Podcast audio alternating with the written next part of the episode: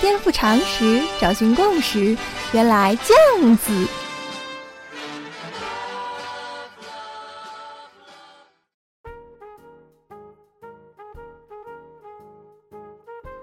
今天是过年呐、我们原来这样子播出的是番外篇，内容是早前许光头在香港电台接受的一个专访啊。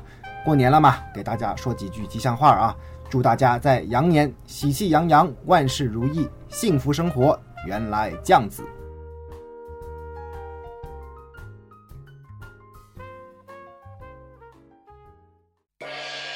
先锋是一种精神，先锋是一种态度。新港人的先锋。每逢星期二呢，有新港人的先锋，我是杨子晶，我是刘源。哎呀，好像我们是先锋一样的。我们是来负责访问我们的先锋的。今天这位先锋呢，是位文人自由的撰稿人，他叫许继。许继，你好。你。好，大家好。好，许先生呢，一看就是个文人的样子。好，因为呢，我是觉得凡是呢，这个光着头，戴着副黑框眼镜。嗯都会有一副呢，就是哈、要通过自己的笔呢去写一些东西，这样的一种的 气势在那里。好，许继呢是香港八十后，被称为是南来四杰之一，好的一位撰稿人嗯啊，因为就写作人了。是。哎，那另外三三三个南来三杰是谁？没错，我这我这么多年来，我也问了很多很、嗯很多次了，就是另外三姐到底是谁呢？我也很疑惑，出来。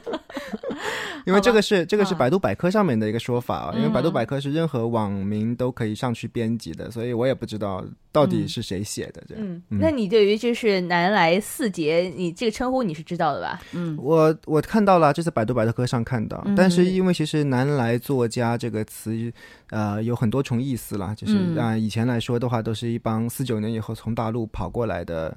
一些做文人叫做南来作家、南来文人，所以我真的我不知道这个现在这个“南来”两个字有没有什么更多的意涵在里面。嗯嗯，那你喜欢这个名字吗？嗯，无所谓喜欢不喜欢吧，反正但所有的都是大家给我的一些一些称呼而已。嗯，我觉得其实蛮不错的。是但是我觉得 许继他其实是年纪轻轻了，八五后啊。嗯，嗯八五年刚好，八五年过来，八八五年出生，出生，出生，出生，看得看得像五八年。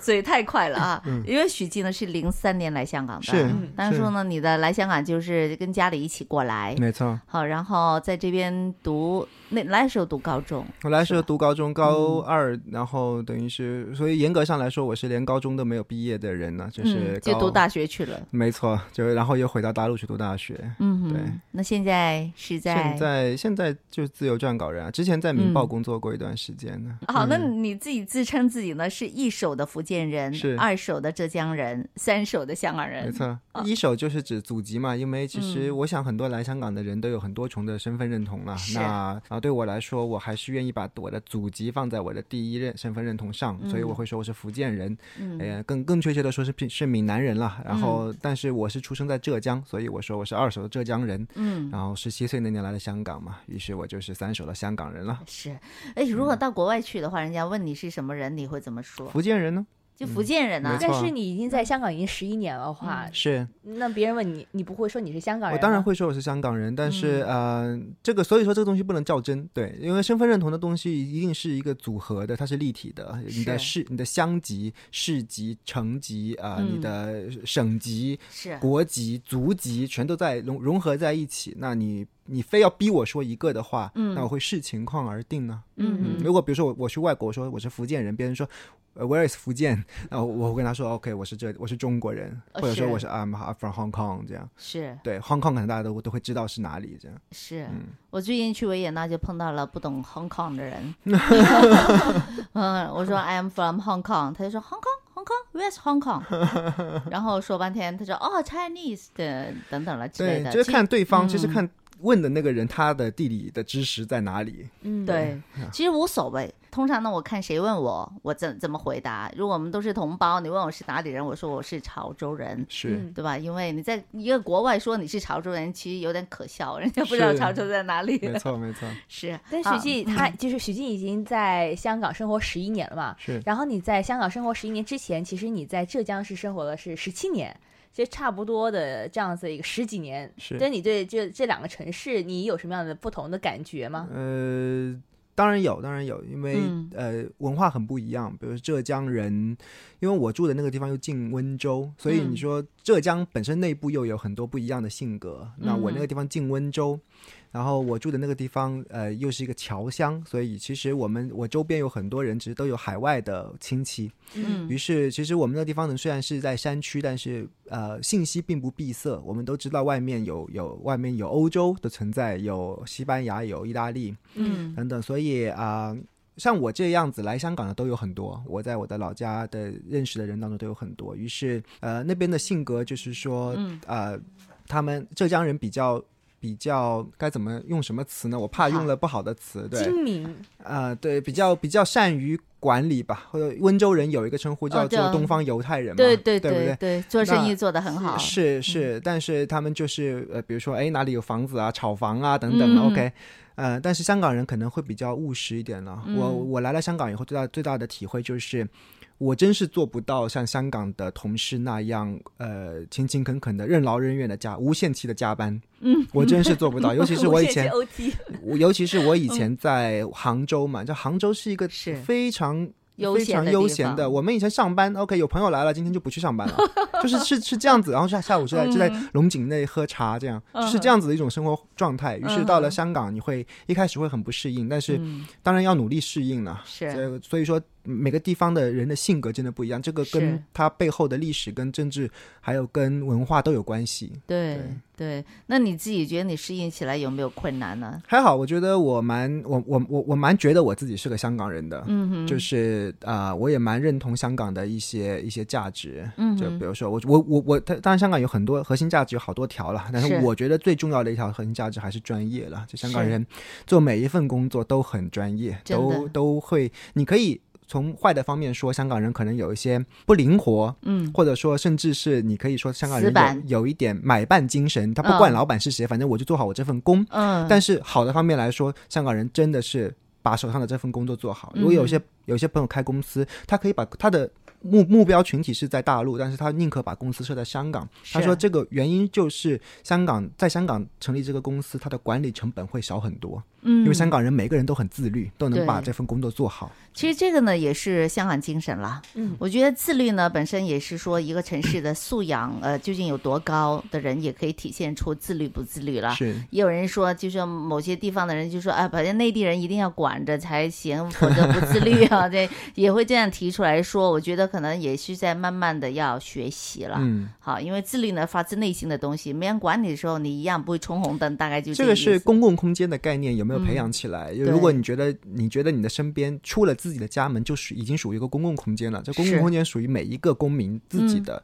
那么你就会当然会会比较自律。如果你觉得哎公共空间是就是我之外的跟我没有关系的空间，那嗯你就不会自律了。是，我觉得许七还蛮香港人的。嗯对不起啊，可能我我说蛮，你觉得不是？我是真正香港人，因为我为什么这么说？第一，我们认识不是很深了；第二呢，是我是觉得你现在是自由人，嗯哈，你是撰稿人哈，写作人这样子哈，因为还有香港人才会。挑选这种自由的身份去做事情，我觉得内地人通常就读完大学，希望找一个安定的工作，活，啊，依靠组织生活，不管组织是谁，反正要安定，是。啊，过得安定的生活，或者要找一个生意来做做等等的，嗯反正觉得自由。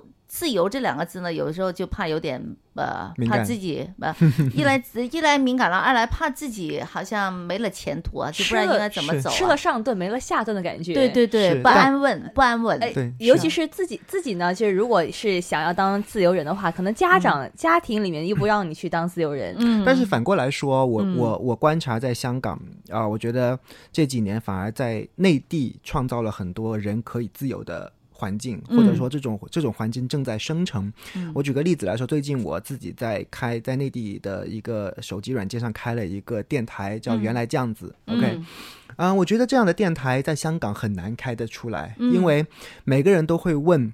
啊、那你的盈利模式是什么？这种叫自媒体嘛，这是是我自己一个人做的媒体。那你的盈利模式是什么呢？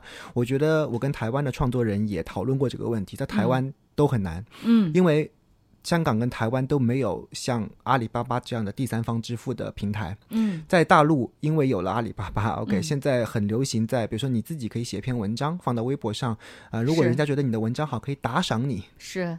哦，这这这这就非常非常好，可以让一个有了这种模式，它刚刚起来，但是这个模式成熟了以后，每一个创作人有个有每一个有才华的人都可以自由的生活了，对了可以独立的生活。但是这种东西在香港我还很难看到，嗯嗯，因为可能香港人还是真的某方面来说非常的传统，比如说。报社他没有这个动力去改革，因为每个人还在买报纸。嗯 我觉得只有被逼到有一天真的买报纸的人不足以支撑这个报社的运转的时候，才会才会去思考网络怎么样可以有一些创新。但是这个创新又不是说你建一个网站就可以了呀，这是有真正的互联网思维，这是去组织化的生存。这个组织并不一定是说某种政治的组织，而是说嗯公司、传统的机构，你都要打破它，怎么样用新的规则来运行它。会不会在国内呃能够进行你这样的一种模式呢？是不是因因为人的力量很大？嗯，因为比如说你在国内你发表一篇文章，你可以人口成千上万，对呀、嗯。那很多人会点击你，然后打赏你的人会很多。但香港呢，毕竟的人还是少数，嗯。因为你说完全没有的话呢，我也觉得还是有人尝试过的，嗯。想做一些在在在比如说 Facebook 上啊之类的因为啦。Facebook 上就是对，因为我我我跟那嗯创作人、港台创作人聊天，他们也是这么说，因为 Facebook 可以让你很火，嗯，但是 Facebook 毕竟毕竟解决不了你一个盈利的问题，是你最后盈利还是得靠比如传统的出版，对，而且还得靠。广告。没错，嗯就是这广告其实也是传统媒体的一种模式，对，就是我们我现在所说的这种新的模式是嗯完全不靠广告的，真的是靠你的受众去养活你。你有一万个你的忠实的粉丝，嗯就足以养活你，嗯把你这个自媒体经营下去了。是那我不敢说香港能不能成，这个是不是因为人口基数不够？嗯因为香港连这样的平台都没有。如果有了的话，我们就可以知道说是不是因为人口基数的问题了。许静，你竟然在、嗯。你在国内尝试了？是。啊，你是成功了，我觉得嗯，不能算还没有盈利，就是嗯。因为，但是我觉得点击率让我感到蛮欣慰。我现在嗯。两个月点击率有四万多了，嗯。然后对打赏有多少？呃，我还没有开始打赏，嗯还没有开始打赏的这个开创呃尝试。嗯我现在还是在培养粉丝，粉丝订阅我的订阅量有六百多，才六百多。一般这种自媒体都要经营个半年、一年以上，才有嗯机会谈我们是否能盈利的问题。就说先把粉丝给就是存下来，没错，真正呃喜欢你、对，呃爱你，希望你把这个东西越做越好的人，要有要有一定的这个受众才可以。是的，许记啊，什么样的文人才容易被喜欢呢？我也想问这个问题，就 这些粉丝到底喜欢这些文人什么呢？是是，我 我我我我有，当然我因为做自媒体，一、嗯一定要不断的思考这个问题。我觉得，呃，要真真的要说到我们的教育了，这个教育不仅是大陆的教育，也是香港的，甚至台湾的华人、嗯整个华人地区的教育。你是，我觉得你是蛮 combine 的一个人。是，我觉得我们整个华人地区的教育嗯都有一个最大的问题，就是我们为因为要考试，因为要有这个晋升的空间，而没有人去重视我们的兴趣。是我觉得一个真正的能够让人受欢迎的，不一定是文人，甚至是创作者，嗯他一定要有个性。这个嗯个性就是你要有自己喜欢的东西，是，这个喜欢是你不没有钱的，嗯没有人。打打赏你的，你也愿意不断的去钻研它，嗯而且在这个领域你要做到最好最好，是你有这种有这种精神才可以。我觉得一个在这个互联网时代，呃，用大陆话说叫死磕，嗯。你要有这种死磕的精神，OK，嗯。呃，让人看到你在这个你自己擅长的领域付出了特别特别多的努力，是，大家都被你这种这种这种精神感动，于是大家就会来喜欢你。但但是嗯这个时代，我我们的教育就是让人很少有兴趣。我觉得这一代，我们这个八零后、九零后最大的问题就是，你问好了，你说让你填你的兴趣是什么，永远都是唱歌啊，呃，跳舞啊，或者说呃理想 这些都不是兴趣，对。睡觉，对，这些都不是兴趣，对，真正的兴趣是你愿意为他付出的。是，就是说，如果你可以为某一件事情可以付去到有多近，对对你去到最近的那一个就会受欢迎。没错，但是我还是想讲那个问题，因为我也是八零后啦。嗯，那很多有的时候我们就是说，我们谈理想，说我们喜欢某些东西，我们要为之而去，去到几近的时候，现实一棒就是父母跟你讲说，别瞎闹，嗯别瞎折腾，嗯是自己找一份好工作。是哎，所以那个能够冲破父母的这个阻拦的，人他就出来了。所以许记就特别想问你了，就是是当时你要说你自己做自由作家、撰稿人的时候，你父母或者你家庭是什么样的态度？不要不要说做自由撰撰家作家了，我当年想读中文系，包括我现在读历史系，父母都不理解的。我当时要读中文系的时候，他们说、嗯中文找不到工作啊。嗯那但是你知你要知道，你的背后父母一定是想要你好，OK？当你当你走出来了这条路闯出来的时候，他们就不会反对你。而且另外一点，我觉得这是我们八零后的悲哀，因为我们的父母那一代人，他们在相对缓和的、平稳的社会中过渡嗯过来、o k 嗯嗯所以他们觉得生活应该是那样的。嗯呃，我我觉得我们的孩子就会好很多。我们我们不会要求我们我们的孩子可能有很多跟我们不一样的想法，我们会理解，因为我们正经历过一个动荡的年代。呃，我觉得我我们会知道任何的呃快速的变革都是正常的。嗯呃，但是我们的父我们很难跟我们的父母沟通，但是这也是我们这代人我觉得是责任，我们必须要跟我们的父母去说服我们的父母。是我曾经写过一本书，就是我我采访欧里面有有一个部分是我采访欧阳印记，我觉得欧阳印记有句话讲的特别好，他说我们要帮我们的父母长大。嗯我觉得中国人有个词叫成年人，这个是一个很不好的词，觉得说到了十八岁我就完成了，是完成时了。其实我们每一个人都应该是进行时，就是 ing 的模式。每一刻我们都在成长，不要觉得说我们是成年人，我们生了孩子，我们就有资格呃教育我们的孩子。我们要跟我们的孩子一起成长，然后我们有我们作为八零后，我们有责任不断的帮父母去成长，跟他们不一定是对抗了，我觉得是要帮他们真的是了解到为什么我们会这么想，我们这么做，我们这个时代正在发生一些什么事情，是他们那个时代不曾经历的。当我们把这些东西用他们能听懂的方式告诉他们的时候，我相信他们是会理解的。是好，许静呢，我是听了你这番话呢，我自己有一点的想法哈，因为呢，我觉得是这样子，你的父母，嗯，你的父母其实他们应该有点反过来讲，他们经历的是很动荡的年代，嗯尤其在内地，嗯，我觉得你的父母经历了这么多动荡的年代之后，嗯心中有很多的这个郁结。嗯，其实他们不愿意自己的孩子在经历，所以他们很害怕。是就因为害怕，所以他们阻拦。他希望自己的孩子，反而就是希望可以，你啊，你看我们当年就是因为经历这么多，我们现在希望珍惜，我们希望珍惜这种的这个平稳，是。平稳很重要，所以他会这样教育下一代，就是你，好，就八十后了。我我觉得，但是到了八十后呢，你们不是经历动荡的年代，嗯。我觉得你们是经历快速改变的年代，是。就不断的改变、改变、改变，可能这种改变连父母是措手不及的。是，就包括一个手提电话，他已经搞不懂了。没错，从这个我我们就说什么大哥什么风大，大。哥大，一直到现在已经，呃，你别说大哥大到现在还倒是有一定的时间啊。嗯。电脑，但是，对啊，你从电脑啊、互联网这些呢，对于父母来说措手无策，呃所以他们是不懂，他太快速了。是。那可能对于八十后的来说，他们就会觉得我我很习惯经历这种快速改变的年代，是。所以呢，我对我的孩子来说呢，我可以跟他一起去变，是。嗯因为你你可以变得是。起，，呃，我们刚才可能。聊天的时候有一些歧义在里面，因为嗯我所指的动荡，可能，呃，我他们我们的父母那一代可能经历过一些政治上面的动荡或者时嗯。代的动荡，但是总体来说，他们这种依托，因为我们刚才我们在聊说怎么样做自由自由人嘛，那自由人的反对面就是说，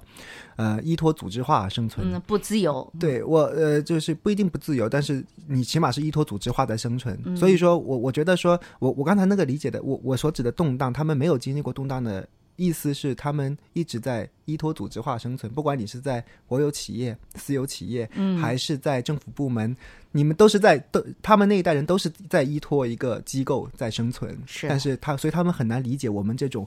可有有条件不依托机构而做一个真正自由的职业者，这个这种环境，我们需要解释给他们听，背后是有一些怎么样的科技的力量的支持等等。嗯是，好吧，我们今天访问的是自由撰稿人许记，回头再听听许记的想法。先锋是一种精神，先锋是一种态度。新港人的先锋。好，继续呢，新港人的先锋，这里有紫金，有刘源，还有我们的访问嘉宾，自由撰稿人许记哈。许是记呢，在内地读完大学，回来香港呃生活，呃，因为香港人嘛，香港人到内地去读大学，那时候应该还是少数吧？是少数啊，因为啊我们对，不知道为什么韩国人特别多，但香港人比较少。啊，真的啊、韩国人，韩国留学生，韩国人去内地读大学的对，好多哦。是读什么？读中医吗？呃，各种各样各种各样的学科都有，都读中文系也有。哦，他们可能也能看懂点。你在内地读中文哈，现在回来读历史。对徐继有出版的著作呢，有《同胞请淡定》，书评人可以歇歇了，我从香港看过去哈，这些都是你的这个文章，可能还有其他的很多了。那撰稿嘛，那自由的文章就很多很多哈，所以大家也可以找许继的文章出来看看啊。我们从之前的聊天里，我发现许继是一个热血年轻人。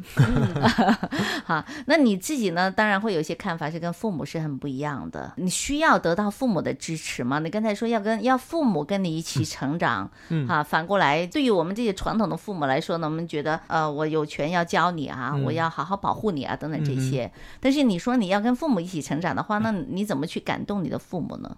呃我觉得我父母还蛮好的，嗯其实真的算是，我觉得算是好的，因为他们不怎么会用严厉的方式来管我，那嗯也最多也就是劝慰。是，那当时我记得我要读中文系的时候，我爸爸就跟我说过，就是反正就是一通劝嘛。但是我真的最后报了中文系，他也没有怎么样，他只是呃在接受我这这个选择之下，然后再帮我。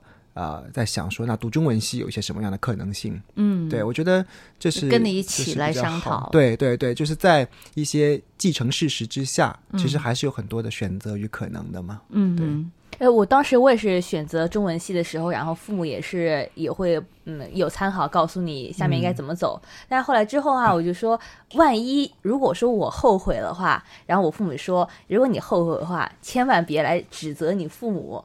他说只要只要这一点，只要做到这一点就可以了。对啊，这个本来就应该是的。对，当然本来就应该自己承担。对，但是我有问题，就是那我们年轻人其实，在选选择的时候，其实也不是特别懂嘛。然后呢，之后的话可能会会觉得说，哎呀，呃，有点遗憾。嗯就当初话，如果我说现在是呃从商比较比较嗯流行，嗯当时为什么不去读个商科？嗯那可能还有说，哎呀，当时学那些艺术，现在好像特别的特别流行，为什么不学去拍个电影啊？有的时候会有这样的彷徨。所以你你当时有没有这样感觉？我觉得父母真的不要跟孩子说，那你万一选错了，不要来责怪我，嗯就是这种话不要说，因为你会让觉觉你的孩子觉得你没有跟他们站在一起，嗯没有跟他们一起一同承担，而是说把责任都推卸出去。嗯 OK，这是第一。第二个，我自己有没有想过？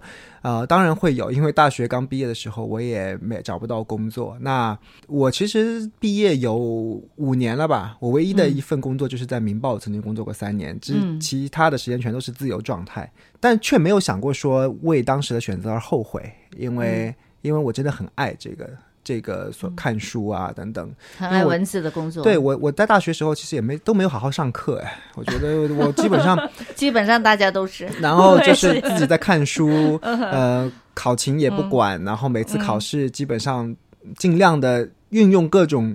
呃，规则去让自己过关，比如说考了四十几分吧，然后我就去就去查学校的那个各种规章制度，发现是诶，港澳生和留学生可以加可以乘一点五，于是乘了四十几分，乘乘了一点五，就是跟 就是跟老师抗争啊，然后乘了一点五就我就过关了，过关了，就及格了。嗯。对，所以说，但是我就是用了所有的时间都在看自己爱看的书，嗯包括毕业了之后，因为以前在杭州生活成本很低哎，我这个毕刚刚毕业的时候也在杭州，嗯。找了一份书店的工作，嗯呃，每个月一千多块钱，房租两百五十块哦，，OK，然后就是能够生活下去，我还在继续看书，是，然后偶尔写点稿子这样，嗯哼，就是持续了两年嘛，然后后来《明报》哎向我发出邀请说能不能哎你愿不愿意来想来香港工作？我说当然愿意，于是就来了。是我发我还是相信就是。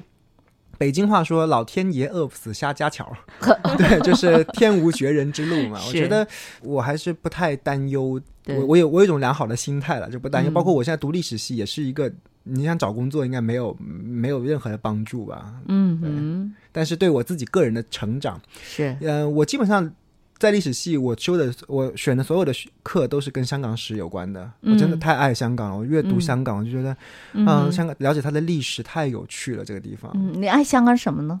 真的是建立在我的阅读之上。嗯。如果你不了解香港，你会哎很轻轻而易举的用几个形容词来形容它，比如说金融城市，比如说东方之珠，呃比如说巴拉巴拉的对，歌舞天堂，对，这些都是大家不经大脑就是马马马上就说得出来的。呃那是广告的词语来的，没错，可是你深入去读它，比如说嗯。我上个学期修了一本新界史，嗯。啊，你知道新界的历史的变革，它的今新界之所以变变成今天这个样子，它的各种的住房政策等等，嗯是跟那么多的历史上面的重大事件有关系。是而且你读了以后，你会发现，原来哇，整个原来整个历史都是偶然造成的。对，在大陆接受的教育都说历史是必然的，但是你真的读了历史，你会发现历史真的都是偶然事件造哎，其实我是这样想的，大陆的应该是嗯历史的结果很多是必然的，但是呢，这个历史的起因呢，有时候真的是偶然的。嗯，就像秦始皇哈，那杨但是民工就遇到了问题，然后就咋打起来。其实我们都是生活在这些偶然当中，可能嗯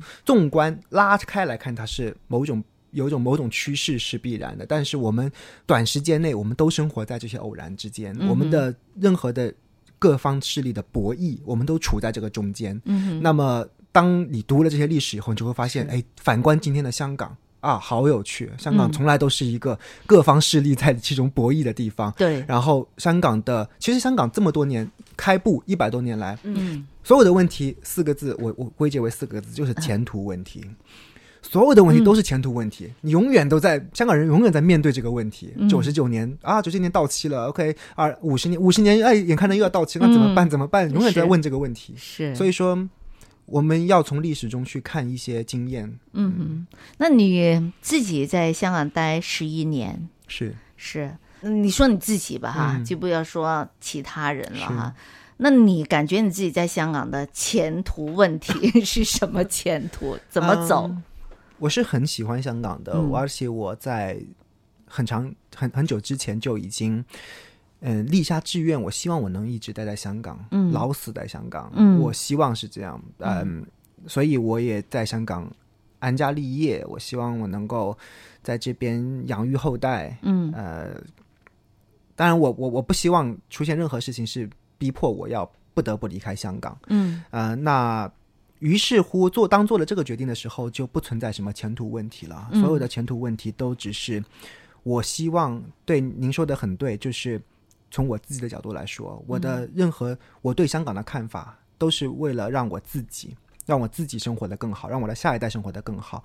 我记得我去年在大澳的时候遇到过一个小姑娘，她骑着一个自己的儿童的那种呃自行车，嗯，她看到我，然后就微笑的跟我说：“唔该，姐姐啊。”嗨，我希望我那时候那一刻很感动，嗯。不知道为什么，可能是我很喜欢孩子的原因。嗯。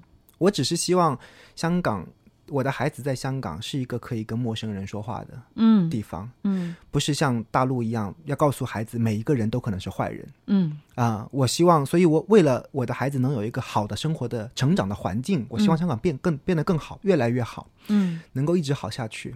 这就是我理解的香港的前途。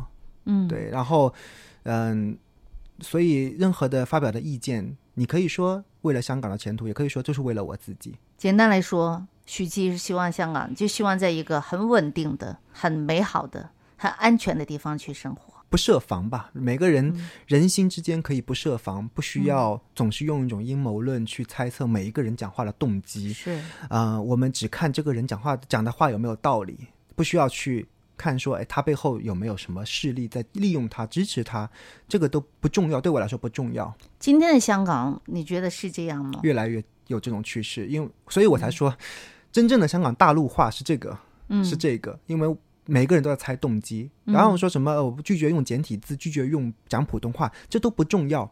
你即便在用讲广东话，用繁体字，你都有可能是在用一种一种大陆思维嗯在讲广东话，嗯这才是真正可怕的。嗯我们都要提防这个，不要去揣测别人背后说话的动机，只看这个人说的话有没有道理。那你觉得香港一直是这样子，还是一直没做到这样子？你喜欢的香港，你本来希望香港是这样子，就刚才那个小女孩哈，是就说我们乖姐姐，她不会认为你是个坏人哈，等等之类的，她能敢敢跟你说话。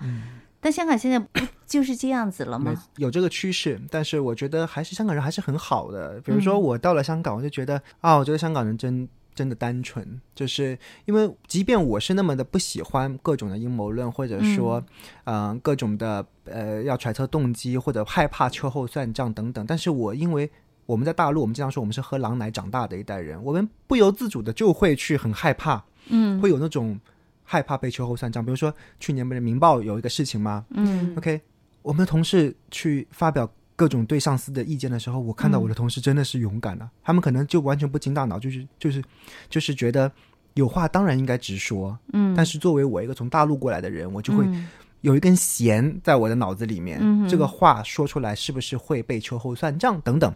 嗯当然还是会说，但是说之前我一定会过一下脑子。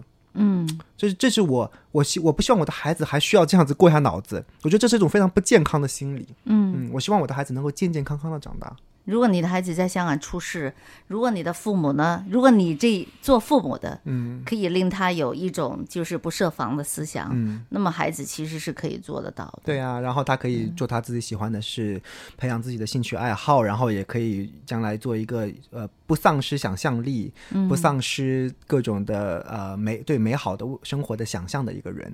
嗯今天的香港也有另外一种不好的状况，就是丧失了对未来的一种美好的想象，觉得香港就应该抱着这个已经拥有的辉煌过着吧，就永远的过着。去年陈冠中在书展的时候讲，不要丧失对一种美好的未来的想象。嗯哼，对，你的美好的未来还包括什么？就除了就是一个安全的城市之外，嗯，还包括什么呢？经济方面的情况是对你来说有考虑的吗？当然有，我觉得，我觉得，比如说，呃，文化创意吧。嗯 OK，今天总是听人说香港的经济无法摆脱大陆了，我觉嗯得这个是在你在现有的框架经济结构之下的做出的一种判断。那么我立刻会反问：为什么韩国的经济可以摆脱大陆呢？台湾的经济也不能摆脱大陆，为什么韩国可以呢？就是因为经济结构的问题啊。你比如台湾的经济结构还是在依靠制造业，那当然你必须依靠廉价的劳动力，于是你不能摆脱大陆，也不能摆脱越南。但是，呃，韩国为什么可以摆脱大陆？因为它的经济已经变成是高科技、创意和呃文创。呃，当你的经济结构是以这种创意为主的时候，是你可以输出了，把知识产权来输出。嗯于是今天的香港，我们就反问来香港：那你经济之所以不能摆脱大陆，是因为你经济结构有问题。